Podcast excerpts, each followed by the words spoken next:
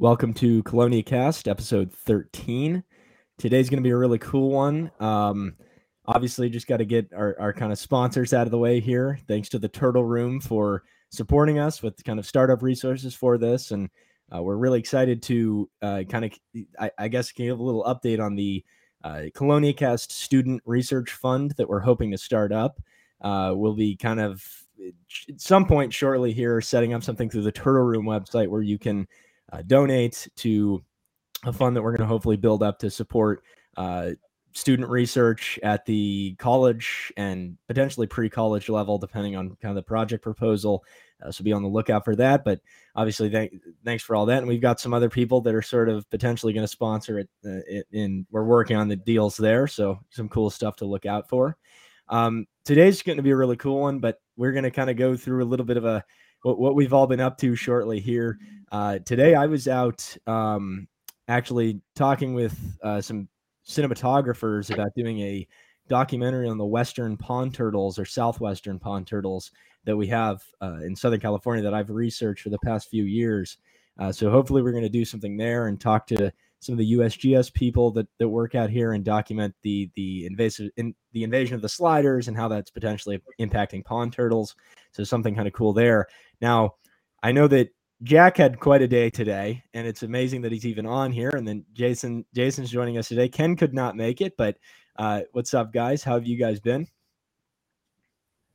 Well, uh, my day was interesting since I've been up since probably five thirty in the morning, and I had only a little bit of sleep last night because, well, last night I was really excited because I had prepared all of my gear, and I was I was about to drive about three three and a half hours to go search for bog turtles, and uh, the conditions couldn't have been any better.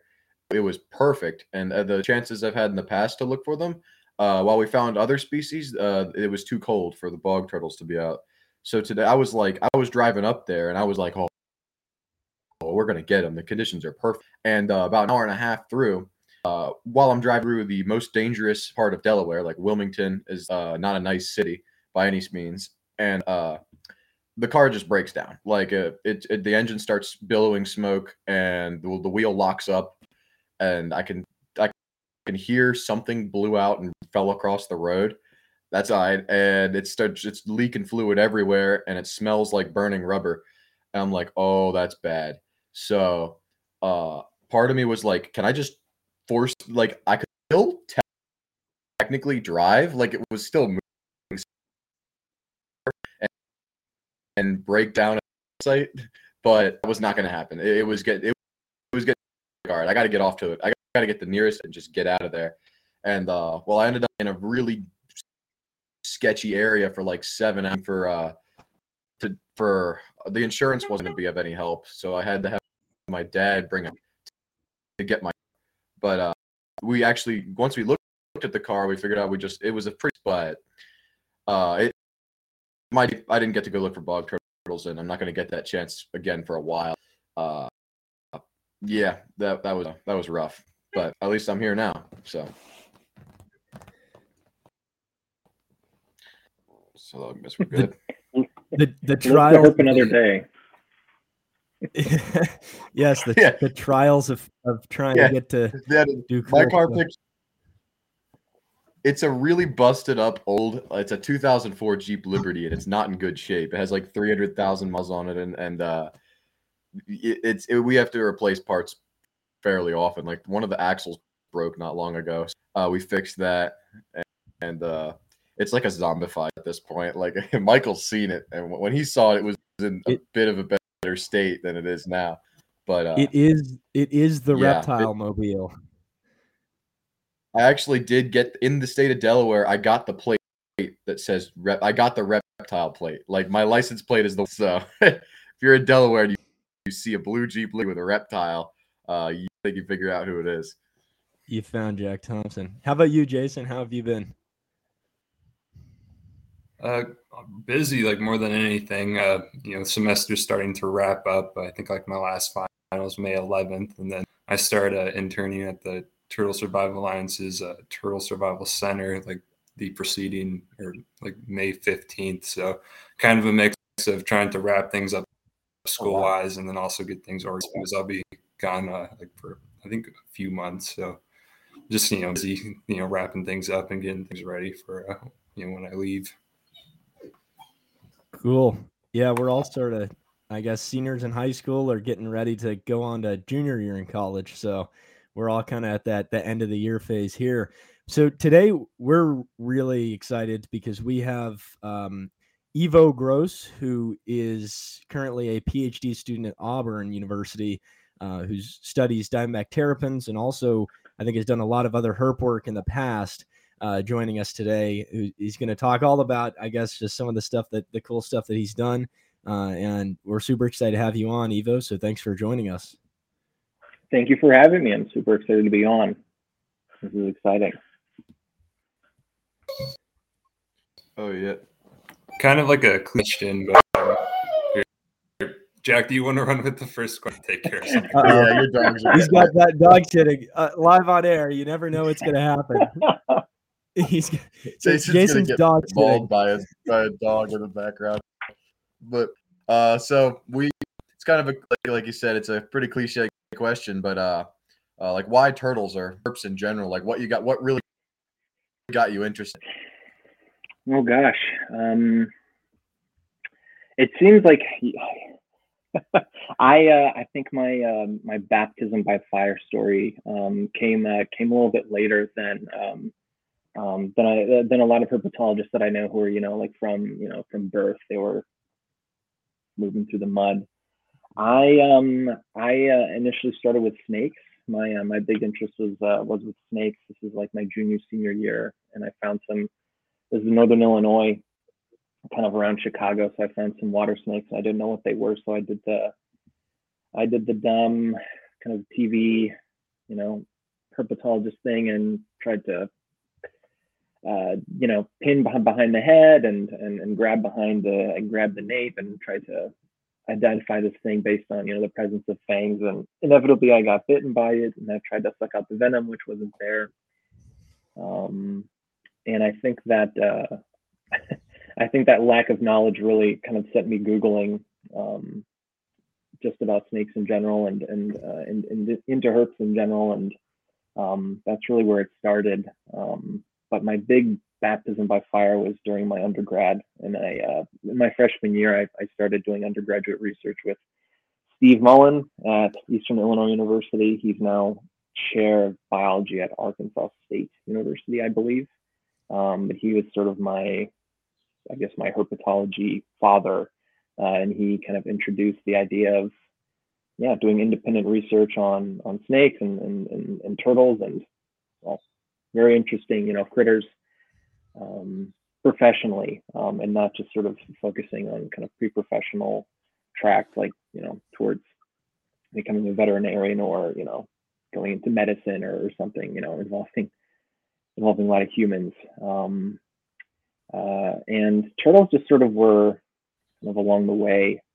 Um, just did just kind of generally, you know, learn to ID and and, and capture um, capture them, and um, had a couple of interesting. Actually, right before starting the PhD, I worked with desert tortoises a little bit um, through the Great Basin Institute. That was a very exciting couple of months, and um, yeah, just some other sort of general general sort of short-term jobs with with terrapins and, and some others, and yeah, I think uh, getting the PhD was very very exciting. Sort of combination of of having experience with with field work and working with turtles, and also kind of um, obviously other you know other in in uh, interests in generally in ecology and and evolutionary biology. Um, so trying to big part of my PhD is trying to combine kind of evolution evol- evolutionary ecology and, and conservation and um, and and approaching approaching my questions sort of with those sorts of implications. Yeah. That's that's awesome. That's that's a cool thing. And so you went to Eastern Illinois for undergrad, and wh- what did you did you major in evolutionary biology or what what? Yeah, it was just a straight biology um, at Eastern uh, did some yeah undergraduate research with uh, with Steve Mullin on um, did some work with Ambystoma texanum with smallmouth salamanders Um, some interesting stuff looking at uh, limb deformities and, and ectoparasitism, uh, kind of around agricultural runoff, um, just sort of looking at those implications there. Um, so my final project was on brown snakes. So we're looking just at very much conservation focused, just looking at road mortality. Um, it was generally very cryptic animal that twice a year kind of moved in droves, like in mass. They had very big migrations through this kind of measly little state park. Um, so we had a really good opportunity to get a really good sample of a very cryptic population. Um, after graduating there, I, um, I, I, had the opportunity to work on a, an REU or as, as an REU student, research experience for undergraduates um, in China with uh, uh, Dr. Yong Wang, who's a assistant, or assistant, a full professor at Alabama A&M University, uh, and that sort of experience um, kind of got me interested in the lab, the work that he's doing in his own lab. So for my master's, I worked with him, uh, not in China, unfortunately, in in northern Alabama, working with copperheads, looking at microhabitat selection and sort of neonatal, like newborn um, snake ecology specifically.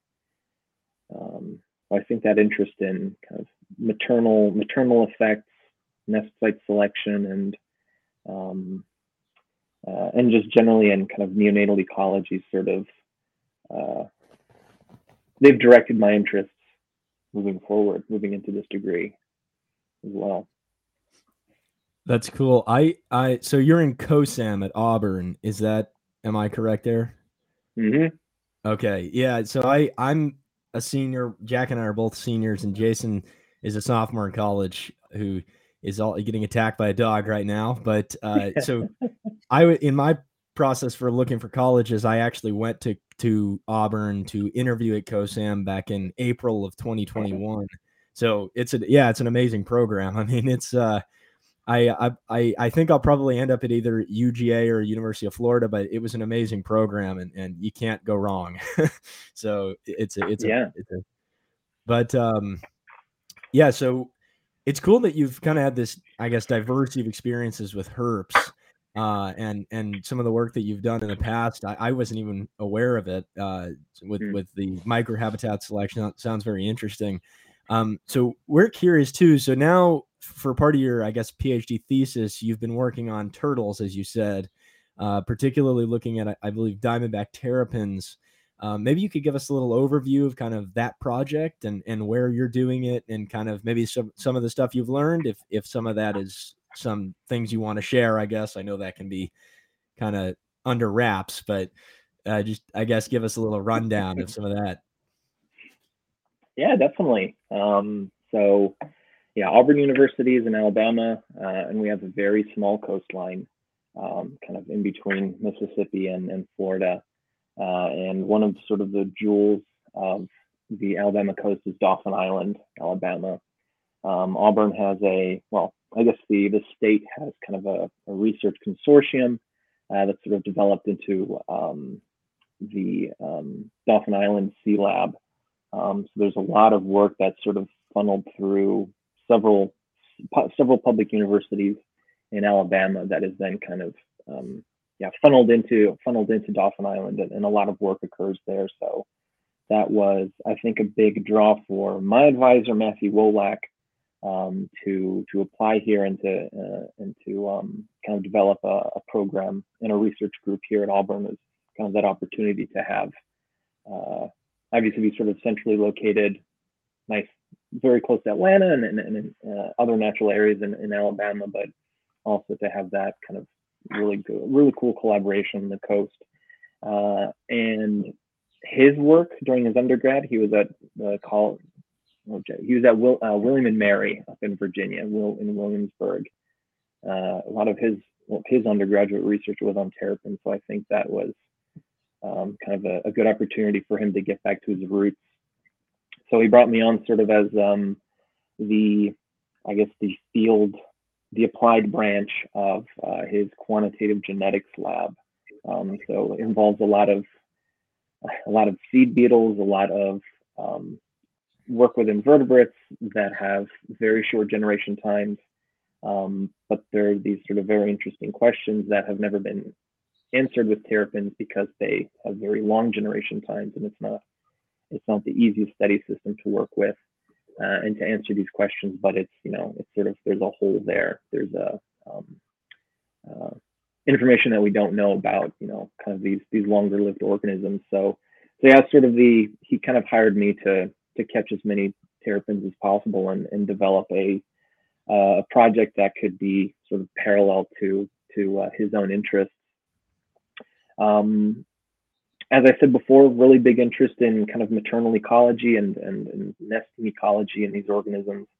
Um, so my work really focuses a lot around um, the nests and, and, the nesting beaches uh, of these terrapins.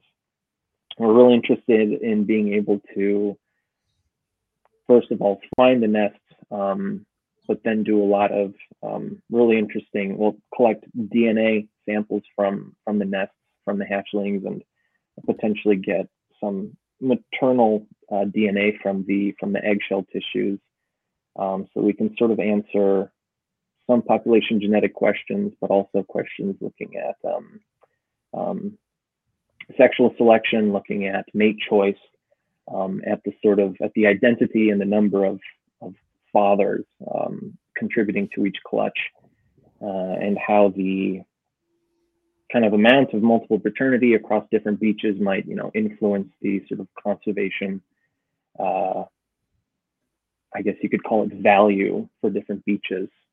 Um, in most cases, you know, you're just thinking the, the more nests, the better. But there may be some cases where having two beaches with a similar number of nests, um, you'd expect there to be similar diversity there. But if there are if the population sex ratios are are skewed in one direction or the other for for either of the beaches, you can see kind of differences in in genetic diversity between those two. So um, that's a big. Uh, I guess that's sort of the conservation related related questions um, that I'm interested in, and um, yeah, kind of um kind of more towards just looking at like the evolutionary questions. Yeah, I do have a big interest in looking at kind of the sexual selection in this species. It's uh, it's difficult to do, unlike with birds or with you know more terrestrial organisms or with fruit flies. You can't. Uh, we don't have access to. Um, well, they live in chocolate milk, basically. You know, these are these are estuarine species, so they live in um, very muddy waters, and, and we can't see who is mating with whom. Um, we can't see sort of what sort of mating system it is, whether there's any sort of male-male competition. All of this is sort of a mystery. There's some information out there, but uh, you know, from from like lab lab observations, but um, and some really you know very important anecdotal accounts in the field. Well, those are sort of few and far between. So, um, short of getting some sort of you know amazing imagery, a lot of drone, a lot of drones. We're interested in kind of sussing out the the mating systems and the evolutionary and conservation implications of those mating systems just based on just doing DNA tests, basically doing paternity tests. So I do a lot of, I guess the Maury show just recently ended, but I do a lot of Maury, you know, who is the father, who isn't the father. Um, that's going to be sort of the big, big question for, for a lot of my dissertation chapters. That's that's a really interesting work. And I think that a lot of when you look back through some of the literature on, I guess, just sexual selection and, and multiple paternity and I, I guess turtle sort of reproductive strategies, it seems like there is kind of a call for looking at, I guess, kind of how multiple paternity influences how females are nesting. So, with your work, are you looking at kind of I guess with turtles, maybe we could take a step back. Um, mm. When you think about multiple paternity and the the sort of fitness effect that it can have on turtles, there's sort of a lack of in other animals. A lot of that multiple paternity is beneficial for the female, right? Because you can have multiple males, maybe more protection afforded the organism, or you can have multiple males kind of collaborating to help the female in some way through kind of the mm-hmm. I think it's like nuptial gifts is is maybe the terminology for that. But mm-hmm. with turtles, that's not really the case. So what is sort of the benefit of multiple paternity in in in turtle species? Like, what would you say? Yeah, so I mean the um, yeah, that, that's that's a really great background. Yeah, turtles are and reptiles in general. It's it uh, yeah, they don't have sort of the a lot of the I guess the I don't want to say cliche because it's all very interesting interactions, but they don't have you know more of those kind of um, uh, tried and true strategies or, or, benefits to, to multiple paternity. Um, some of the uh, big ones that uh, that we're starting with that we're looking into um, are sort of going back to basics. Um, one big one is simply that there's always an assumption that a single male is, is capable of copulating or is capable of fertilizing um, just I mean all the, the, entire clutch of a of a single female, but that might not always be the case. There's there's a risk, you know, potentially that certain males are infertile um, so there's a benefit to multiple paternity, or I guess a benefit to, to polyandry, to, to having multiple suitors, to having multiple mates. You, know, you can hedge your bets and and potentially mate with you know multiple males so that you can you know have a, a surplus, if anything, of um, of sperm to you know to fully uh, and um, so yeah to fully fertilize your clutches. Um, some other so that's yeah that, that's one of the, the basic ones that we're looking into um, getting more into kind of the more the more interesting questions that uh, might be a little bit further down the road for us is looking at um, whether females are capable of kind of differentiating the the quality of the males that they're mating with um, or of the the sperm that is being um, um you know produced by those males whether um, whether there's any sort of on the part of females, selection for you know copulating with certain males over others because they're because they're larger, because they're fitter, maybe because they're smaller and more agile and more capable of you know populating with a female in kind of the three-dimensional anti-gravity environment. Um, whether there is any sort of uh, coloration, whether females are you know selecting for more vibrantly colored males. Um, I think there's been some some work with terrapins showing that there's uh, con- there's uh, it's important or certain males are selected for that have higher contrast in the coloration uh, between their shells and between the skin. So like a really dark shell and a really bright, um, bright skin pigmentation. Um, uh, we're males with those with that sort of coloration were we're shown preference for. So um, if uh, if females were able to kind of figure that out to be able to distinguish between you know sexier males um, versus you know less sexy males then her offspring could then have an advantage moving forward if you know if she were to produce again this is not my term it's if there if she were to produce sexy sons kind of in the image and likeness of their father then she could indirectly have an indirect fitness benefit by increasing the fitness or by having very fit um, sons. Um, so that's the yeah the sexy sons hypothesis. It's it's had you know some mixed support.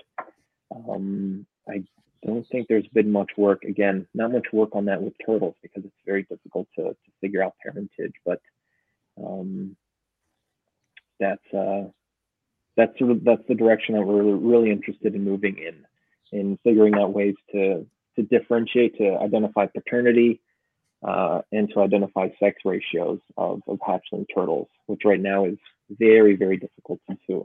Um, but there's been some work on kind of developing a blood test uh, to identify certain hormones um, at the at the hatchling stage that can differentiate males and females. Um, so yeah, that's that's the uh, that's the holy grail for this project. Um, unfortunately, I might have to, you know, just be laying the groundwork at this point. But um, it's uh, again, you know, working with turtles, it's uh, it's going to be kind of a, a career-long sort of, uh, um, hopefully a, a career-long sort of a project, working with you know individual populations for for the long term, because um, that's the sort of questions that working with turtles allows you to answer, kind of long-term, um, long-term questions like that. That's it's pretty interesting. There's a lot there, and I think that like that that overview is good in terms of the idea of multiple paternity being beneficial in turtles. Is I think mostly genetic, the basis for why it's it's something that could be beneficial. Like you said, if you've got multiple males, the likelihood that something's going to go awry is kind of less likely there. And then maybe mm-hmm. if you get lucky or you're attracted to one that's kind of the most the fittest of the bunch, then you kind of I mean, turtles can store sperm, right? You could actually hold on to that for multiple different years or clutches within one season, and potentially kind of exploit that that that fit individual, uh, the, those beneficial genes, I guess.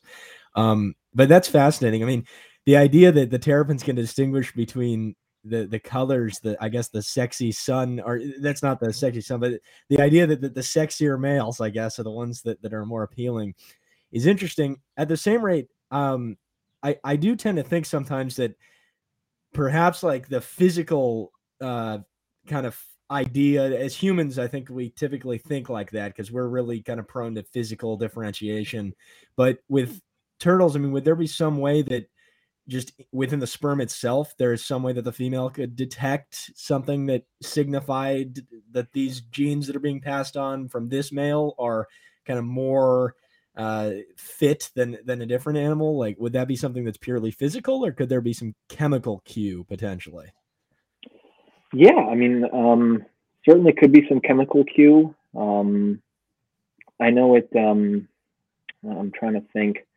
Uh, there's some really cool work that suggests that there might be um, uh, differences in genetic compatibility yeah, so like the kind of the, the the sexy sons argument assumes that all females, or that the uh, that the trait that is attractive, or that is you know reflective of of high fitness of high quality for for any given male, is that it's kind of a a trait that is found to be similarly attractive to a to the vast majority of, of the female population. Otherwise, you know, you'd have females who prefer whatever duller males and you have females who prefer more vibrant males and it's sort of like will equal out in in, in the uh, in the end and you won't you know in in the you might have you know some sort of reproductive isolation there. I mean that's uh, that's sort of a unlikely to have that sort of snowballing effect but there's also some some evidence to suggest that there's genetic compatibility. So just certain um, certain uh, I guess genotypes. So I mean, yeah, certain genetic, you know, co- uh, the genetic sequences from certain females match up really well with with genetic sequences from from certain males. Um, kind of the best example is that uh, it would be beneficial, generally ben- more beneficial to be incompatible, genetically incompatible with uh, uh, individuals that you're like closely related with. So like mating with you know siblings is not very helpful um, in uh, in most cases. So being genetically incompatible with um, with closely related organisms can reduce the reduce the likelihood of inbreeding depression that can you know severely reduce the fitness. Um, but in, in a more general sense, um, there could be you know females that have uh, yeah, that's not not necessarily again like that direct sort of physical selection for you know for certain over others, but um, potentially you know like a genetic or or a um, um, uh, a chem- yeah a chemical a genetic or a, kind of a chemical bias um, that can influence fertilization success. I'm trying to think what else. This is good practice for for my proposal defense. Um, and yeah, just coming back to the you know to the more physical side, just sperm lifespan. Like if uh, if sperm can survive for multiple years, then the female, uh, then it's you know not sexy sons per se, but it's sexy sperm. You know, and females are more likely to it's more likely to be present so even if she isn't selecting for the sperm if it's around then you know that male is going to is going to continue to contribute uh, to uh, you know the the next gene pool, uh, even when he's no longer he could be dead, you know, even if he's emigrated. Um, so sperm virility and um, and, and lifespan are certainly all that all traits that um, can influence fitness and and can be passed on from from father to son um, and so that's yeah that's the that's all you need to you know potentially have evolution occur that's pretty interesting. I mean as far as uh like courtship what's even really been observed and how would that i mean that's more on the physical side but would that impact it as well if there's some sort of communication that goes on before they start mating like in a lot of other emydid turtles where it's it's a little bit more observable if they're in ponds or like but in the salt marshes it's very difficult to observe and uh probably I mean like you said it's it's chocolate milk most of the time so observing that mm-hmm. is different. I'm, I'm wonder if there's much courtship there. If it's a, it's, I doubt it would be more like snapping turtles or anything where there isn't really much and they just kind of it looks like they're attacking each other. Uh, but it seems there seems to be something going on at least because uh, if I go out on the right day, I can see dozens or hundreds of terrapin heads poking out, and there's always a female. And oftentimes, like it's a it's a large portion of the time when I see a male, he's right he's right on top of a female, and he'll just always follow mm-hmm. her around.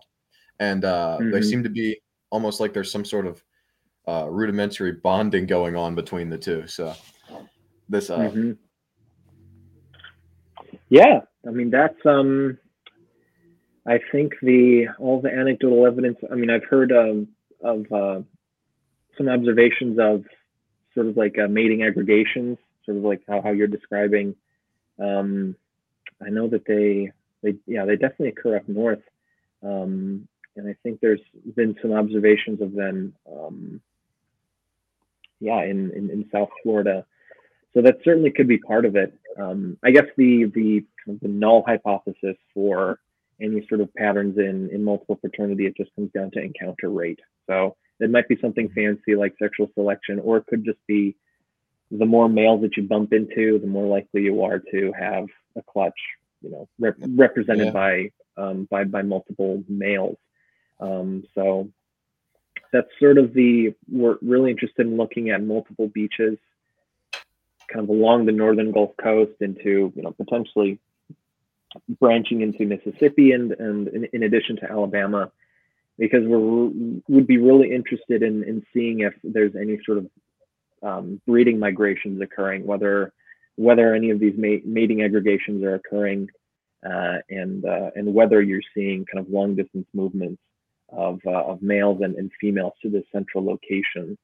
Um, if that's the case, then we mm-hmm. expect to see sort of similar levels of of, uh, of multiple paternity across you know across this wide expanse, and potentially you know to see similar males, potentially more attractive males being um, uh, having offspring kind of widely distributed geographically um, whereas if they're kind of more isolated and you know they're just hanging out in individual areas, you'd expect to see more more isolation there. Um, I think the only yeah, it's, it's very it's very much chocolate milk. So I haven't seen much, but there was one instance where I saw one big female head, very obvious female head, and I think it was if not two, there were three male heads directly behind her. Um, wow. It was just sort of like a sort of like a conga line Sorry. No, so as you said several males uh, surrounding the same female. That's that's pretty interesting.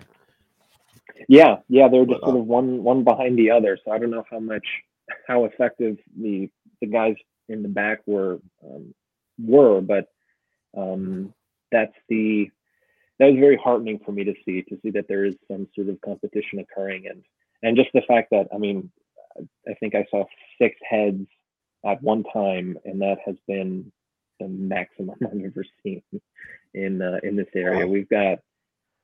I've been. Spoiled. We don't have. yeah, gosh, no idea. so yeah, well, we've got. I don't know exactly what the reason is, but.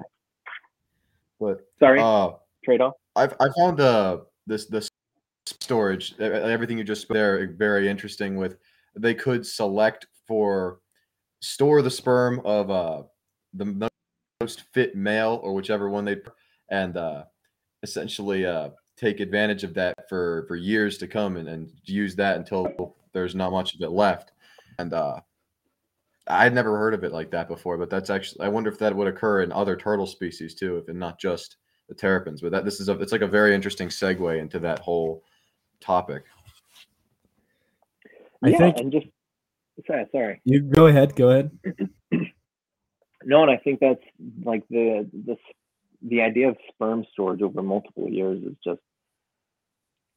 I feel like the ultimate strategy would be to like find, you know, find. Yeah, to, to select for to copulate with a with a very um, uh, with a very fit male. Um, however, you know, however, whatever component of fitness that we're using to describe his fitness, but just to you know gather as much sperm from him and then avoid mating aggregations whatsoever. There seems to be a lot of evidence that uh, another adva- advantage, and I don't know how to. It comes down to semantics, but another advantage of multiple paternity is that if you were to try and avoid mating with certain males, there are fitness costs, physical costs to kind of being accosted by multiple males. Um, and you know, one strategy would just be to allow them to uh, just allow them to all mate with you as opposed to you know trying to get away. Yeah. Um, so I guess that's that's another. There are a lot of null hypotheses too. You know, um, uh, looking at That the, fitness be benefits of, of multiple. hmm So yeah, That like could act- having sorry, I sperm didn't- storage. Yeah, but to be able to mate and then avoid any other, you know, avoid any other turtles, any other males for as long as possible, like that's that could, you know, kind of reduce injury rates um, to females. So yeah, I mean, if we keep talking, I'll keep remembering. I'll keep remembering benefits of uh, of multiple paternity. Um, yeah, really, really cool topic.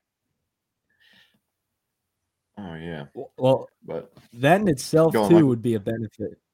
Uh, Jack's on a bit of a delay here. Were you going to say something? Go ahead. no, no, you got it.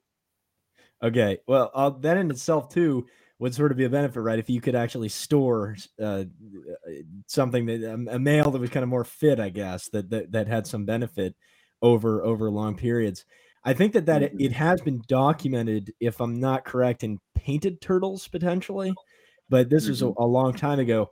But it's something that it's functionally, I think, very hard to track, because as you, I think you said early on, actually determining paternity in turtles can be something that's pretty challenging. I think there's various methods for this, maybe like microsatellites. You could probably, I guess, fingerprint and get maternal and Mhm. maternal signatures, I guess. I, maybe you could use enzymes, the I guess restriction fragments. You could get kind of the same, I guess, barcode. I don't what, what sort of and now I, I guess that's kind of challenging though, is that I, I've never I, I kind of am familiar with the, anal- the the analysis methods, but I've never done something like that. Whereas Mhm. Iwo, you're actually doing this. What what sort of techniques Mm. are you using, if you don't mind sharing? And, and kind of what is it like talking about it's so easy. Oh, we could just learn all this, but actually doing it is a different thing. What is that kind of what is that like? hmm Yeah, again, this is I'm a I'm a field boy. This is uh, all this lab work um, that I'm doing for this. Um, extremely gratified to, to have the opportunity to do a lot of this, a lot of this wet lab work. Um, yeah, we are attempting to develop a, a SNP panel specific to kind of the location, uh, to our geographic location, to kind of Alabama, kind of you know western Florida Panhandle and and, and um, Mississippi terrapin populations. We've we've collected samples, obviously hundreds of blood samples from um, from Dauphin Island, but also a couple of of uh, samples from um, from uh, adjacent areas.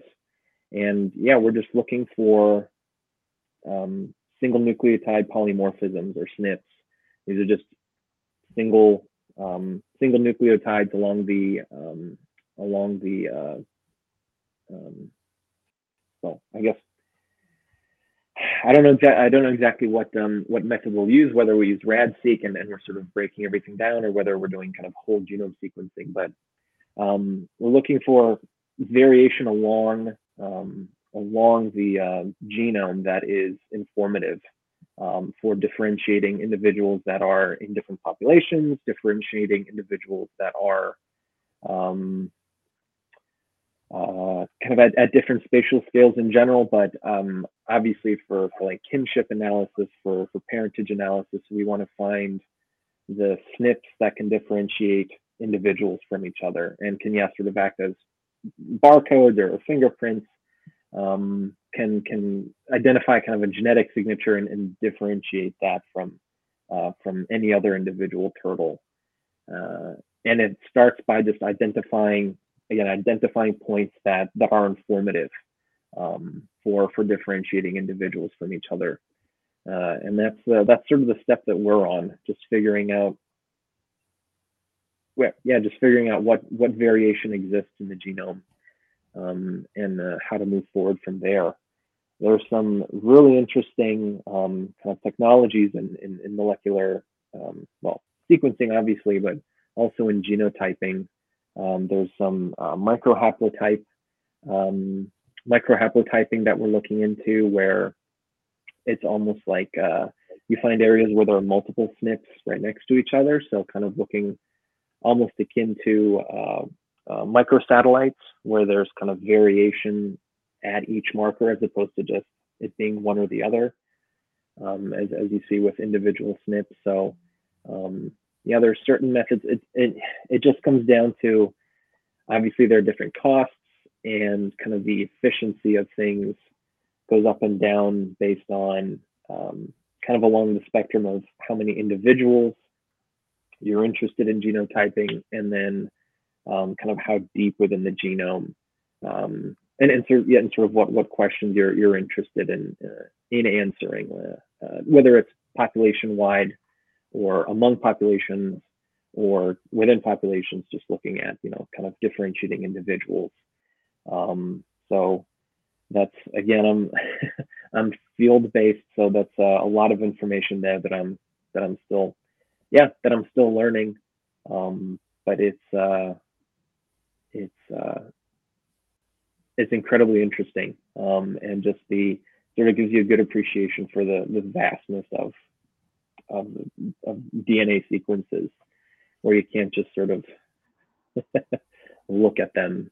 Um, you kind of have to uh, well construct them in um, you know in in, uh, in in more and more intricate ways. Uh, so I can I can try and answer as many questions as I can about this, but this is yeah this is the um, I'm approaching the the edge of my knowledge here. So so you're not quite at the the analysis step yet. So you're kind of doing more field field work right now. Mm-hmm. Okay, okay. Yeah. So I I thought that this was okay. So you're still in the process of this. That's awesome. Okay. No, yeah, we're still still in the thick of it. So hope to get out in a couple of weeks. Start looking for nesting females. Yeah. Well, that that's cool. I guess we can sort of yeah, that that's going to be some some amazing work and and some I guess kind of newer techno technological got kind of analyses. So that's going to be a a cool thing to do there. And and it gives you an appreciation too when you're looking at I guess the the nucleotide level of differentiation how mm-hmm. as human eh, well just kind of as organisms we're sort of just a code when, when you really look deep into it and and the mm-hmm. struggle for survival and, and, and reproduction and, and i guess natural selection is just kind of this this tussle between different codes of information right it's kind of a it's a fascinating view that you have that, that you're looking at it beyond the organismal level right but uh, I guess we can sort of transition into maybe more the the physical aspect, the field aspect. I think that we're all sort of interested in that. Um, what, what's it like to work in? You said it's sort of South Alabama, in in in near Dauphin Island.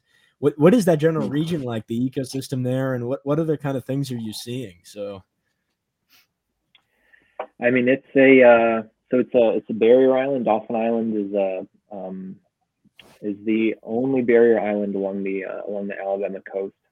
It's uh, located at the southwestern extent of Mobile Bay, um, so it's sort of the one one sort of hinge, one edge of of, uh, of Mobile Bay. The other side is Fort Morgan. Um, actually, very interesting. Kind of a, a, a different, um, well, some similarities and some differences in in kind of the habitat structure there. Um, but most of the uh, most of the areas around Dauphin Island uh, and just just across the Mississippi Channel on the on the uh, on the mainland coast, um, these are kind of muddy bottomed salt marshes. Um, kind of a lot of the standard, you know, Spartina, um, Spartina grass is growing. Um, muddy bottoms. I guess that's uh, that's a kind of an interesting uh, takeaway. I've I uh, I did some work in um, oh gosh, it was uh, South Carolina. Oh gosh, Kiawah Island. I, I can't remember if that's in South Carolina or Georgia. Yep. Um, South Carolina. hmm So yeah, those there we were running around on on uh, oyster beds, uh, which was kind of nice, kind of a Red Rover strategy of of uh, seining along these different salt creeks. Not so, not the case in uh, uh, in uh, Mobile Bay and kind of that surrounding area. It's all it's all muddy, so it just comes down to putting out fyke nets. Um, so I capture most of my terrapins using fyke nets, um, and and they do they do a, marvelous job. No bait required, so we've been we've been very happy with um, uh, how those work. Otherwise, um, what else? What else do we find in the area?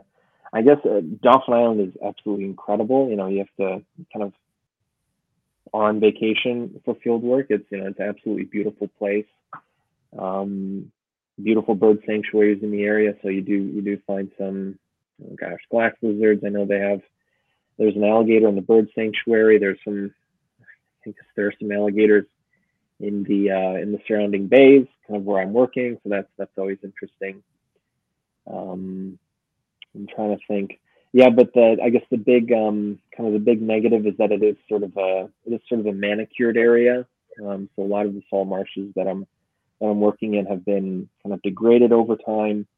Um, although I will say that there's some restoration occurring this year, starting this year.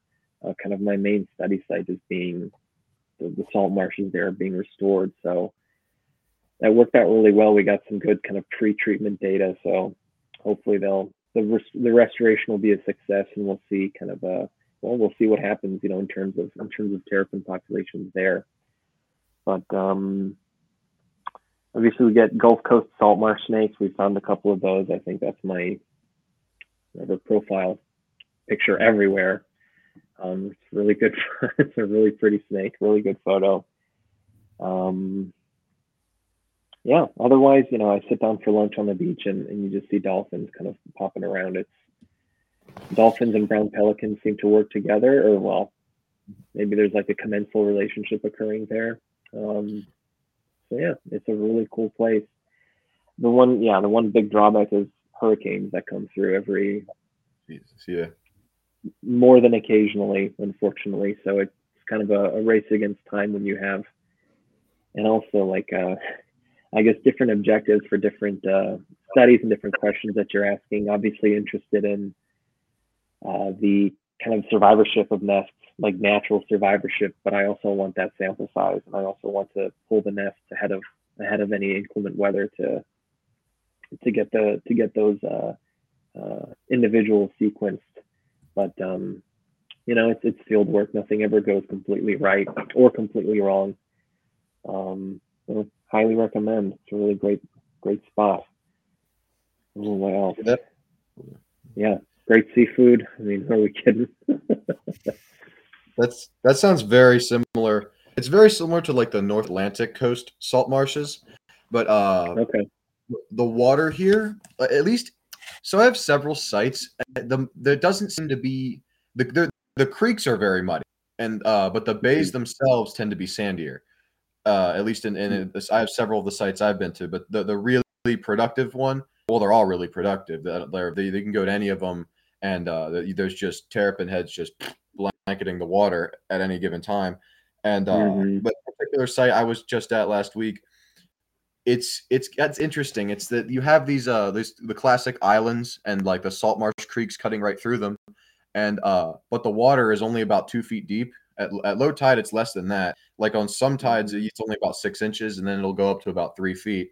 And uh, for the early part of the year until about the middle of the summer, the water is really clear, which is unusual for terrapin habitat, and uh, it's clear What- enough that what, I what can time actually. period did you say? So it's it's clear in the winter, in the end of the winter, and then it's really clear from the spring, and then towards the end of the summer, it starts to get really muddy. And uh, I, I've just noticed that, like for the years that I've been going there, I wonder if it has to do with the agricultural runoff or just the movement in the water, or something to do with the vegetation. I'm not sure what factors or the boat activity in the bay, but uh, as of now, and once the terrapins start to come out, the water is about three to four feet of visibility. So when it's less than three feet, it can't go anywhere. You can you can just walk through the water and, and you see them and you can run run them down and grab them. Or uh, uh, and you'll see all the the, the oceanic like uh, fauna in there too. I've had cow nose Mhm. rays right over my feet, and uh, I mean there's no alligators, but there are there are dolphins in there. And, uh, if you get really lucky, you can see sea turtles in there, like uh, loggerheads or ridleys. Like uh, they're occasionally in there, but they, they don't tend to go in the super shallow water, and uh, occasionally they'll Mhm. wash up dead or something like that. But uh, what was I gonna say? Yeah, with the with the terrapins, and then the, the salt marsh is full of birds. There's ospreys everywhere, Hmm. and uh, the, the ospreys seem to get a hold of male terrapin fairly often. I don't know if that if you see that down there, but uh, I'll occasionally see ospreys with with a, what looks like with its what's clearly a male in in, in grasped in in uh, the feet, and at the base of osprey nests there'll be shells of males sometimes and juveniles too. But when the shell's only three or four inches long and it and it's clearly was an old that that was definitely a male. And uh, but the trade off, the females get killed by raccoons and foxes and things like that. Males don't really have to deal with that. Mhm. Uh, they don't seem to have been harvested here near as extensively as they were in the Mm. south because uh, Yeah. i mean the, the abundance is insane and like it, it varies it, it does somehow vary a lot though because i'm unsure of where the terrapins go on certain days like if i go out there and the conditions aren't if it's not warm enough that's the biggest factor and Mhm. uh, sometimes i don't really see many but if it's a really hot sunny day i there's I once went with one of my friends and we brought the same net. This was more of just for fun. wasn't any real purpose behind this. Just to catch as many as we could, because uh, we had been just grabbing them. We're like, how many can we get at once? And this one canal was just about the width of our seine net, and it was full of them. So we're like, we literally they're they're like fish in a I guess what is it, fish in a barrel, like the saying, whatever. And uh, we Yeah. just seined this whole creek, and we had to have like somewhere between 70 and 100 of them by the time we were at the end. And they were just we didn't know what to do. We just opened the net and let them back out. But we're like holy crap. How, how many can you get that uh, abundance? But but the downside is most of the uh, most of the coast of delaware itself is now being developed. So the the bay like the the marshes are being uh they're being consumed pretty much by development. But the ones that remain like this one they're in really good shape which is uh Hmm. well, it's lucky But What was the sex ratio like in that uh, swarm? Oh my gosh. It seems to be pretty even, like uh, Okay. fairly even between them. I've never seen several males near one female. That I found that interesting when you said that. I almost Okay. always, I I'll, I almost see. Uh, I, I never really see males on for whatever reason. When I see males, they're normally near a female, and uh, Hmm. but the females are kind of ubiquitous, and I will find them in deeper wa- water. Mhm. Uh, and- and whenever I, I'll often two of them together. There's a there's a male with a male right behind, and then there's horseshoe crabs all the bay too. I don't know, I didn't mention that, uh, but the Delaware and Rehoboth bays have most of the world's horseshoe crabs, so they're they're ridiculously common. Hard to not step on them, but uh, and the, the terrapins and the horseshoe crabs are almost neck and neck in abundance in some areas, and uh, I've never really witnessed any interactions between the like any notable interactions between males and females. Just how they're staying near each Hmm. other and they'll sur- they'll go beneath the water when you spook them, and they'll surf together like with each other. So they they they seem to have it's the bond or interest in each other is it's strong enough that my presence won't scare them. I, I find that pretty Mhm. interesting. But Yeah, no, I've always wondered whether there's like posses, whether you have like, I could imagine like a you know a group of if there are any sort of, uh, uh, um, what am I saying? there's there seems to be so much philopatry. You know, you find the same terrapins in the same creeks, like over. I know Kiawah Island, they've been finding the same ones for decades in, in just the same spot. And yeah, I just wonder if there's like of them, like you know, from a certain neighborhood, moving moving long distances and then moving back. Whether whether there is any sort of any sort of yeah, kind of social interaction there, um, kind of past, you know, yeah, just just just just copulation. Um, but yeah, that, that's really interesting. I guess that's what you'd expect with even sex ratios. It's just sort of one to one, and and it's no need. There's no need to compete. You know, everyone everyone everyone has a good time. Um, that's interesting. Like, uh, sorry, do you witness them basking? Like, do you ever see the terrapins out basking on mud flats or anything like that? No, never. I hate it. No, it's like, come on. Wow. I don't. Are there even them. mud flats for them to bask on? Like there, they're even the, basking state. Yeah, admittedly, it's it's uh, rare. I'm trying to think. Yeah, I mean, you know, we do get we do get some low low tides, but it it has to be pretty low in order to get stranded. Uh, in order to get a lot of mud flats um, showing up, which is kind of surprising because I feel like it's you know, it's like two feet of water and, and four feet of mud. But um, no, I've, I've never seen them basking before. And there are a couple of really good spots, you know, even just like some driftwood. Um, yeah, so that's that's um, that's something that I found really interesting. And another thing, I, I focus on the muddy bottoms because we have Fort Morgan Peninsula just just across the way, and it's got Bon Secour uh, National Wildlife Refuge, so it's like incredible high quality um, terrapin habitat, or, or, what I imagine terrapins would be into. Got hard sandy bottoms, or I don't know, some sort of clay or silt. Um, well, whatever it is, you can you can run across it really nice and, and drag a seine across it, and and like I've never never seen any sign of ever seen any sign of terrapins over there. Um, so that's sort of a, a conundrum. Um, I don't really understand what's going on again, there's anecdotal evidence. They've um, there've been some hatchlings spotted by a person who had no idea where they were at the time. I asked them like north or south side, east or west side. They're like, I don't know, it's just Fort Morgan Peninsula. So that was an aggravating, an yeah. aggravating anecdote. But um, yeah, I think we've we've um, my first year was basically just figuring out where there were terrapins and kind of, you know, what sort of questions, what sort of sample sizes that we can gather. And I think we found Dauphin Island's got a good, um, got a good population. There's a bunch at, at Heron Bay, um, just kind of to the north. That's where I mean Thane Wibbels that he has, uh, he has his kind of um, nesting nesting beach there that he's been he's been surveying for over a decade now um, and then some areas just across the across the state line in, in Mississippi that are I'm looking forward to um, to to surveying this year. They've got like we found about maybe 70 nests, close to 100 nests uh, on Dauphin, and they're finding close to a thousand nests um, on the uh, on the beaches just just across the state line in Mississippi. So I'm yeah, I'm hoping for for more densities more similar to uh, to what you're familiar with. Yeah. Uh, just across even uh, line. yeah, I'll be pretty quick. Even even uh the densities. It took me a good while, and I mean, I wasn't, I didn't have that, I wasn't doing any research or anything. It was just going out in the field looking for turtles. Like I was, I was pretty young. I was like, it was years ago. Uh, it took me a long time to actually start finding terrapins at all. Like even though there's sites mm. right near where I live that are, that are amazing, and that are mm-hmm. that are beautiful habitat and have ridiculous densities. Uh, I didn't even find out how to get them for a while. And I've been to this exact site when I was younger. I could never catch the terrapins because I would go in a kayak. I was never there at the right time when the water was clear, so I assumed it was like ten feet deep.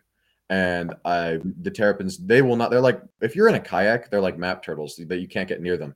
At least in my experience. Mm-hmm. But you remove the kayak from the equation, and suddenly it's if the water's walkable, uh, but yeah, and I mean, we find hatchlings and people that live right along the bay get hatchlings in their yard, and nesting females get trapped up in rocks and things like that.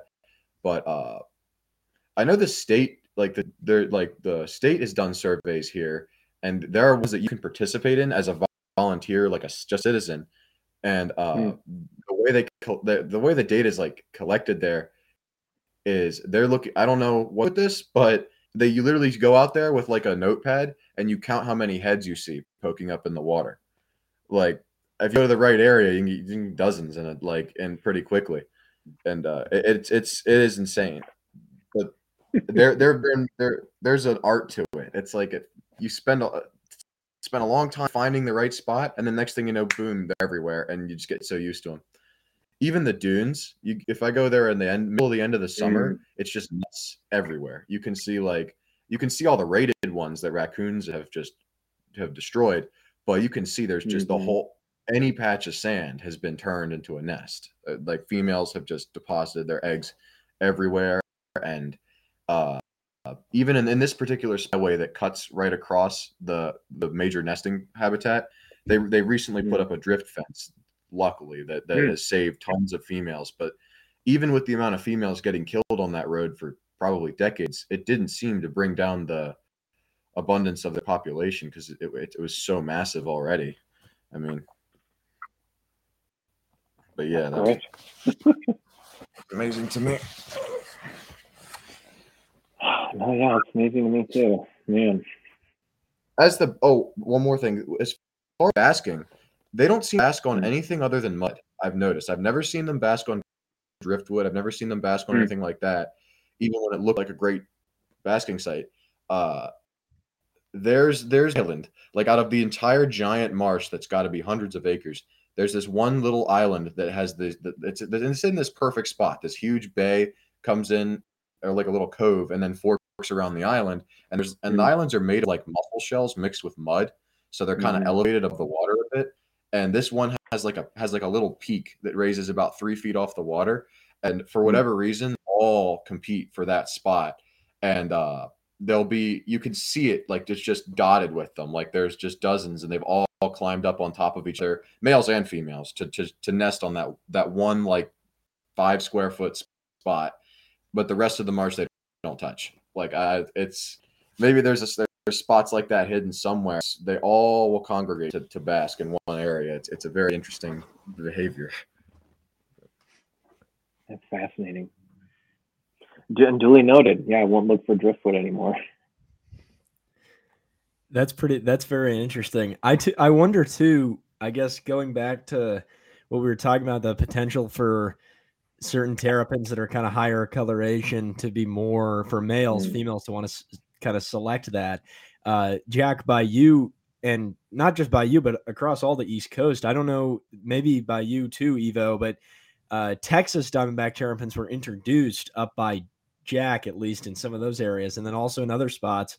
I kind of wonder because the the littoralis typically are kind of darker, how that might affect the breeding uh, and and potential for kind of introgression there. I also wonder mm. too. I mean, this I guess would tie into what Iwo you're doing. Sort of, it seems like a lot of terrapin populations are extremely homogenized to a point where it's it's strange over like massive distances. They seem to all fall into certain like a single or a, a few different haplotypes at most. That, that there's very little differentiation among subpopulations. So maybe there's not going to be any difference, but I'm just thinking if they're the darker ones are integrated in populations of lighter ones, maybe that there's some kind of, I guess, barrier to to inbreeding there, but or not inbreeding, but to to hybridization. But at mm-hmm. the same rate, if there's not really any much of a difference, then maybe it doesn't really matter. It, but it could be a good thing, right? If the if the difference in coloration signifies something, we're not going to be mixing the, the gene pools. And, but mm-hmm. I mean, it's just interesting to think about. That could be something, right? I, I yeah. that way. Absolutely. Yeah. I mean, uh, um, mm-hmm. I tend to see like I don't know, but if Iwo by by you, if you see uh, if you see it with really really bold concentric rings, like big females with very light carapace and like super dark black concentric rings, if that's a really really common, the other way around, if females tend to be a darker brown color overall, because uh, up here yeah. the majority of females black concentric rings and very Mhm. tan, light, light, light colored shell beneath. And they also have a bright gray, bright skin that goes seems to go along with that. But Mhm. uh, there are like up here that that that have those more Pileata littoralis kind of like phenotype where their their carapace is like a brown or darker black color, and uh, the skin coloration seems to vary a lot more like randomly. But I never even considered that they might not, there might be some barrier to hybridization there because of that. But uh, I, I seem to find some in between in coloration, but not Mhm. a lot. It's normally like one or the other. It's like, oh, this one's bright, almost white undertone, super bold, like someone took a sharpie and drew these rings, and then you get one that's like tan or brown. It's there's that's kind of how it is. But mm-hmm. No, yeah, these guys are. I don't know. They some might describe them as uh, kind of drab. Uh, I, think they're. I think they're really cool. They've got that sort of cool gothic look. Um, I do see. I- mean, general patterns. Like there aren't many. Like you get uh, some of them have mustaches and some of them don't. Um, they seem to. Uh, generally, the shell is completely black except for kind of the the marginals and the um, marginals that are you know more red orange, or the uh, plastron that does kind of yeah have that tan uh, tan orange color. Um, usually the spots are the, spot, the spots tend to be pretty fine. I'm looking at like the one most incredible most incredible female the the very the pretty female that I put on all my grand proposals has like nice big kind of Dalmatian spots. Um, but um, yeah, most of them are most of them stay. Uh, all of them they're yeah they they stay pretty dark. But I can I can tell that they they seem to tan like over over time. So you get some females that are um, kind of tan all over, um, kind of almost yeah kind of yellow in the um, in their in their uh, in their jaws. Um, and yeah, so yeah, yeah, I guess I guess variation. I do see variation, but I yeah, I don't know how much it. I don't know how much it influences. Yeah, I'm. I, again, we have unfortunately we've um, um, we haven't been able to uh, we haven't done any, any sort of uh, parentage uh, analysis at, at the moment. So um, and and haven't you know looked at any um, uh, copulation occurring or been able to you know kind of look at whether whether there's sort of color matching going on or um, whether certain colors are or certain morphs are are um, being preferred over others. I guess I've got you know found this um, just uh, two years ago. So this one, That's if a I was at large home. I could Yeah. show you. If I was at home, Yeah. I'm at my grandpa's. I have I have several. I have I have several terrapin Beautiful. shells. Uh, oh yeah, they, the plastron doesn't look like that here. That is completely different because uh, I have a couple shells at my house. I, I could send a picture later where the, the carapace is bold in uh like bold with like like the bold black like concentric rings, but the plastron is almost like bleached. Like I mean, there's black rings on there, Mm, but it doesn't have that interesting like m- mahogany pattern. But yeah, you do see a pattern the ones with the dark shells, like that. It goes together with the darker carapace. Okay. Yeah, we see it's sort of um it kind of across the board in terms of the plastron. So yeah, we get um That's interesting. a lot of this patterning and, and yeah, like I think it's I don't know if, if there is like a bleaching occurring, you know, with with with older individuals, but um um but yeah, you would get everything from like solid tan all the way up to just black. Um so a lot of variation and that's and that and that's really interesting. And yeah, you can see this one's not the not the biggest, but um she's starting to kind of wear out a little bit. So um but yeah, you still see some We of had a big some head. of those Hmm. rings there. Yeah, very always- pronounced. always. annuli, I guess the, so. the the sheet Mhm. rings, very very kind of sculptured, beautiful. Another thing I noticed Yep. about the Pileata littoralis and the, the- actually all the Gulf Coast like subspecies, the marginals kind of flap and come back on them, and they don't seem to do that on northerns. Like, like Mhm. uh, it's you can even see it there; they're curling back, while on northerns it Mhm. tends to grow straight out, and uh, that's what it seems to be. but I wonder if that has to do more with just like, like the growth of. I wonder if that do more with the growth of the head, like because you've you told me you, you found females with like heads of 50 millimeters plus in, in maximum width, and uh, Yep. it's it's not even close to that here. Like you can I can find females with massive body sizes, but the heads are small, hmm and uh, I wonder if the if the marginals kind of flaring up would allow for, would mobility slightly easier for if the head is, Are is you- really large like that. Are you taking morphometrics on, on when you're surveying or? Oh, Yep, more for, yeah, we're taking head measurements and shell measurements and tail measurements. So we're getting the um kind of the full everyone gets a uh, yeah, full rundown. Um obviously we're marking them, we're notching them and uh, and taking blood samples. Um are we were you referring to flaring on the kind of on the anterior portion here on the head or or it seems to be like it seems to occur uh when it occurs it seems to occur on the whole the whole all the marginals the posterior and anterior yeah, ones yeah, yeah. just kind of interesting like Yeah. uh and the head size seems to be the head size seems to be correlated i mean we've discussed that before on this it's correlated to diet pretty much like Mhm. uh because if it's Yeah. the same the same uh well the, the turtles from the the ones that exhibit the like the Pileata phenotype up here they're this they're genetically the same as the ones in the Gulf Coast but their heads are all up here it, it probably has to do when I was reading just a publication I think the Texas DNR did it was like 200 pages or something but they had a part of like a diet like where they had analyzed their diet and found uh the females are feeding on like scorched mussels and things like that down there while Mhm. up here it's almost exclusive winkle snails and i'm thinking there's something about those mussels that must require a lot more force to crush or something uh because the females up here their heads i mean they have a powerful bite i i actually was holding when it bit me in the chin and was latched on there and i had to like get underwater to get it off.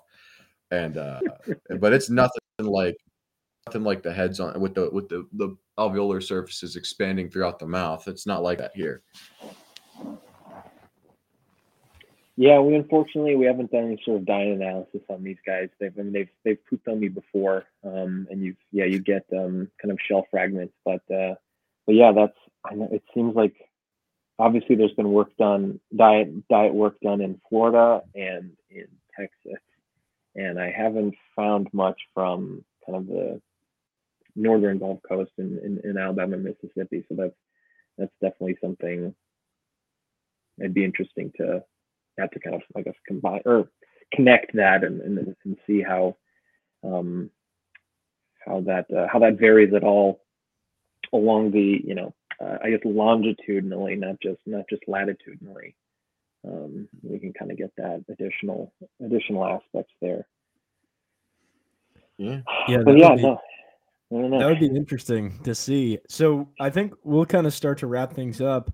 Uh, I think kind of a last little note here is um, if you had like one piece of advice or to I Mm, guess someone going into a in, into a graduate potentially like a PhD program um, or a doctorate program, maybe I, I don't know what would your advice be there, or just someone trying to pursue kind of herpetology as a career. What would you suggest? yeah, I mean, I think it's uh, I think you guys are all on the all on the right track. Starting, I think starting as soon as possible and developing as you know as many sort of relationships with the. I know I was I was very interested in working with animals all my life and not so much with people, but uh, unfortunately, you know, people are everywhere, uh, and there's only going to be more of them in your life. Um, so I think, uh, yeah, I think um, starting early, but I mean, as, as, as you saw with me, it's uh, it sort of uh, it sort of began at the undergraduate level, so sort of kind of like a um, a level playing field. It's it's certainly possible to kind of move forward move forward in your career, even if you're sort of not exactly sure um, what you're interested in, you know, from the get go. Um, I think my biggest advice. Um, I, don't I don't know what the we had a speaker come in recently. Um, uh, who gave I don't remember exactly what it says, but paraphrasing basically said you paraphrasing you um, you won't change you won't change yourself, you won't build yourself up unless you um, make yourself uncomfortable and get into uncomfortable situations. Um, you know, if I was in my comfort zone, you know, I'd probably just uh, live on the beach all day and um, and and just sort of living day to day, doing com- comfortable things. Um, I'd probably never get off of Netflix or whatever, but um, I think it's uh, yeah, I think it's important for growth to to kind of branch out when you can, specialize when you can. It's of course important, but to you know make yourself as unfortunately it comes down to being very employable um, and to um, kind of have obviously have you know have interests and passion um, but to also think of kind of the big bigger implications and um, you know the, the advantages that you know your your study organisms can can offer you um, in addition to you know just sort of that kind of that confer, uh, that conservation um, big conservation uh, aspect that I that I know is super important to all of us. Um, and yeah learn to code and program yesterday. It's gonna everything's to be computational in just like a couple of years. Um, so it's you know it's important to be multilingual bilingual.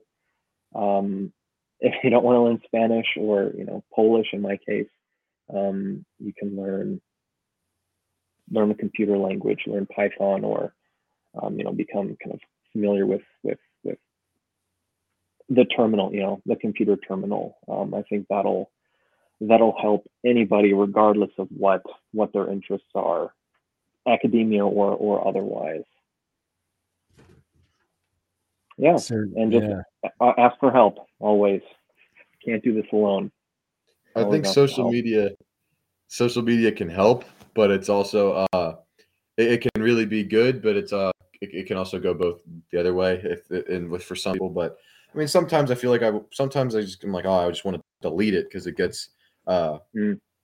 it's irritating. But it's also like it's a great way to connect with people uh, in just like even just a casual way, and that can lead to much greater things than that. So it's it's pretty effect. That's a pretty effective way. I mean, that's how that's how we're all here. yeah so here i am thank yeah, I'm just posting posting terrapin photos and and here i am so yeah absolutely make noise yeah take good photos and yeah keep keep talking to people That that's great advice, and definitely will as we kind of progress, we'll take it to heart. And anyone out there that's looking to progress, Exactly. do the same. And I think people that have gone through it that listen, they they understand it. So, uh, with that, I think that we can kind of. So Jason just got mauled by a dog or something. They've they've taken over his wonder what household. happened So, it's fine I'm well, like, well, what do I think? when I was, I was gonna say when, when I was when I was much younger, uh, and when I was when I was mu- much younger, like years ago, I didn't uh, when I used to like a younger kid, I never realized how important uh like computers would come and just like skills in general as far as coding and, and how important that would come. I mean, it makes perfect sense, but when you're like a younger Mhm.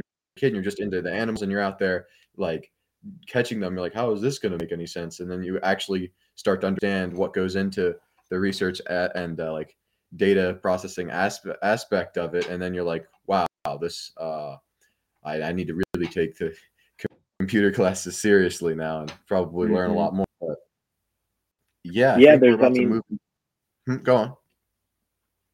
I was, I was just going to say it's um, yeah unfortunately unfortunately we're we're in a field where it's all obviously the anecdotal stuff is is huge and I think that's super important for like building theory you know? Obviously there's observations and um, and and that's how questions are born. But yet at the end of the day it's uh, it's we gotta you know yeah we gotta code and we gotta be able to analyze analyze the information that we collect in in a in a well, analytical way and uh, quantify the patterns that we see um, to you know to identify things that are actually you know actually biologically significant. Um, so yeah. Yeah. Definitely definitely keep learning stats never stop learning stats yeah, that's that's what I got to do after this. I got to play around with R in modeling and COVAs for So yeah, but it's like Well, for someone who wants to be yeah. out in the field all the time, it can be kind of a pain, but you got to put up with it. Um, all right, well, let's do that little trivia volley if that works for everyone. I don't know, uh, Iwo, if you just want to ask us questions, that works, or if you want us to counter counter you with some. I mean, We could could do do like uh. Mike and I could do three, and you could do three back and forth. Like Yeah. So, All Again, right. I'm trying to. I'm trying to. I got one. This is my ace in the hole. It's just the. Maybe I do. You throw me three, and I throw you one. Because I don't know how I'm gonna. I don't know how we I'm can gonna do that. That works. if you want, sure. I. Yeah. All right, just You want to start us off? Yes, I do. All I just learned the other day. Um, how do I put this question? I guess um, what this- the um? I guess what is the mineral that comprises turtle shells? Like eggshells or actual The shells? shells. Sorry, the the the the the, sh- the, the shells themselves. Oh, that's a that's a good question. Huh. Is there several there's a lot of- answers? Is there like There is- several? Pretty sure there's only one answer. Again, I have to double check now, because but I'm I'm pretty sure there's a primary. There's a primary one. I mean, the, like- the shell itself is keratinous, so that would be kind of like uh, some sort of uh, like epithelial cells. But I'm trying to think about the mineral, like eggshells. It's it's aragonite, I think. It's uh, calcium carbonate here. For Mhm. Okay, yeah, no, you're right. Yes. This is this I. This is how much I know. I It'd be something like yeah. That's what I I- would assume what the bone is. Consi- what con- the bone consists of. Mhm. No, I mean, yeah, I don't I don't know. Uh, like the mineral of the shell itself. I think it it would be.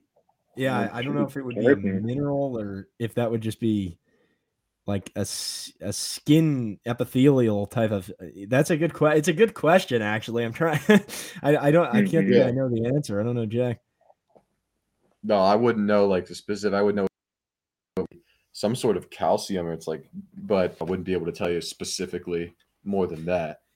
yeah i mean the, the shell itself is because it it's derived because you have the the endochondral bone that's derived that, that's like the skeleton itself that's fused to the the dermal bone and then you've got the keratinous layer but like the the specific cellular level of that I, I mean it's they're composed of cells different types of cells. So i don't know like mineral wise the minerals I- i guess yeah that that's a sort of a chemistry question that i that it's uh, not my my my wheelhouse there but that that's opened up a question now we got to figure it out kind of how those things interact well that's good okay that's that's cool i guess we can Yeah, i don't know what that was, what was was a tough. what was the what was your the answer right No, it is. It, it, it you're correct. It was not turtle. shell. I don't know what I was thinking. Yeah, obviously keratin comes into the shell scutes, but um, yeah, it's um, I, I didn't know that there were different types of uh, um, different forms of of like individual minerals, but um, yeah, it's aragonite, which I just sort of has stuck with me for for a while, just because it reminds me of Lord of the Rings. So I hear. I hear Aragon. That's a form of that's like a calcium or something. Mm-hmm. Or uh, yeah, So- a type of Okay. calcium carbonate chemical, uh, different kind of chemical composition. Yeah, I don't know. Yeah. Chemistry didn't Yeah, that- resonate as well with some other areas of did. and now yeah now you're talking about like spatial aspects of chemistry that becomes very that becomes more mathematical i think than like. That was a good describe. question, Bessa. That is a good Mhm. question But Um, yeah, no, I, I guess the yeah here it is. It's among amniotes. Turtles are the only clade that lay aragonitic eggs. So that's interesting. Yeah, that's Yeah. that's a Um, fascinating one. Yeah. That that's one that most people that that that's not one. The only reason I knew this is because of Whit Gibbons his book on sliders that resonated with me, but that's really the, the only reason. But um okay, uh so I guess we can we can throw a few out there. Jack, I Mhm. don't know if you've got one you've been thinking of them. Uh, I mean, I have a s- like nothing. It's not really it's not chemistry or anything, but it's uh, it's more of just ecological. And I was thinking, Go ahead, lay it lay it on lay it on all of us, I guess. so uh, so it's well known that musk turtles are consumed are often consumed by alligator snapping turtles. What two species of what other two chelonian species would be some of the primary predators of diamondback terrapins in their environment? Or at least some dietary research has shown. Predators of terrapins. Think of the similar relationship between the alligator snapping turtle and the musk turtles. Uh, kind of like would fill that predatory niche to the terrapin. Oh yes, this is good. Strange.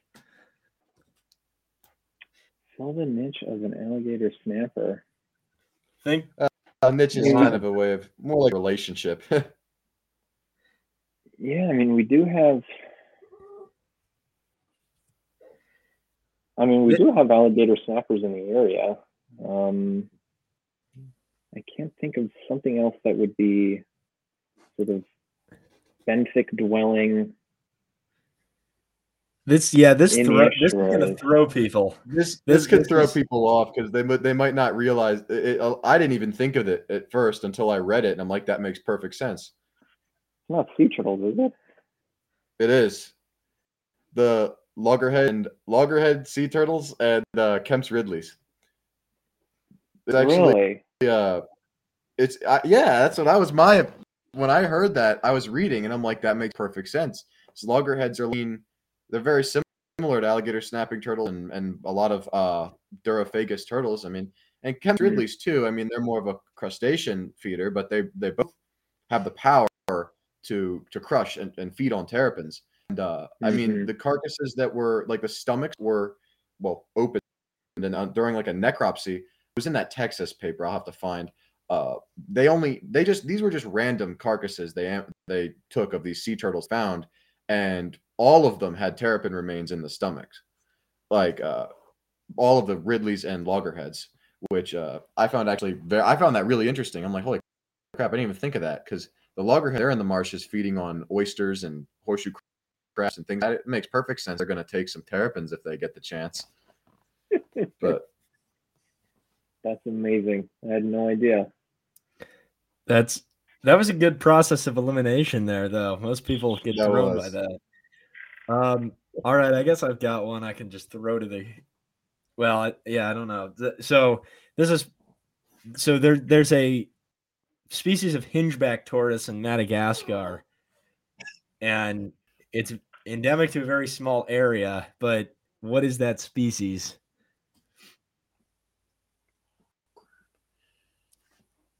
Hunchback.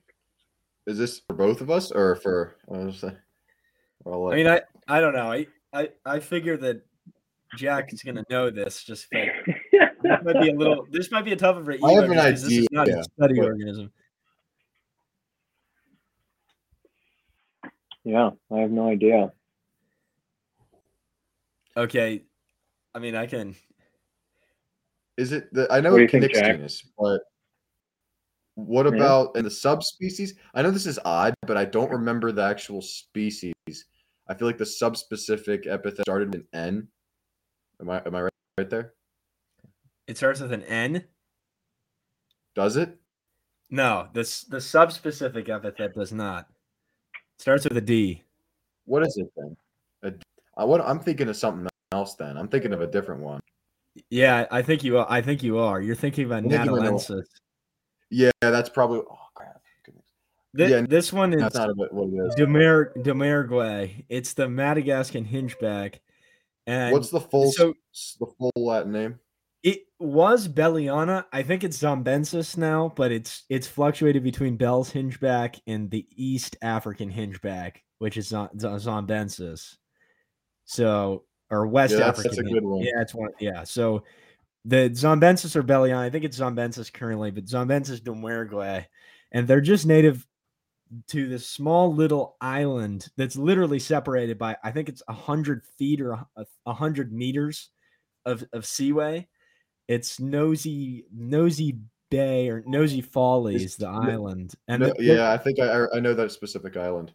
yeah, and so there actually are some on the mainland, but it's unclear to me if they were if they're actually native there or if some people just brought them over. I'd guess that maybe they brought them over, but there's some that are there. So yeah, that was just an obscure one, but I guess I think that's good for today. We got some Yeah, that's trivia good. now. We each had a question. That that was good. That that the shell question. That's that's a good one. We'll have to pull that on some other people. I think that's gonna Yeah, work. that that was a. I wasn't expecting that at all. That was a really that was a good question. All right. Well, this Knock has been out. awesome. Thanks for coming on, Iwo. Uh, this has been really fun, and we I think we've learned a lot. And and and re- good luck to you with your with your thesis project. It's it's very interesting, and uh, I I assume over the next few years you'll be kind of finishing that up or, or wrapping it up, or what's the timeline?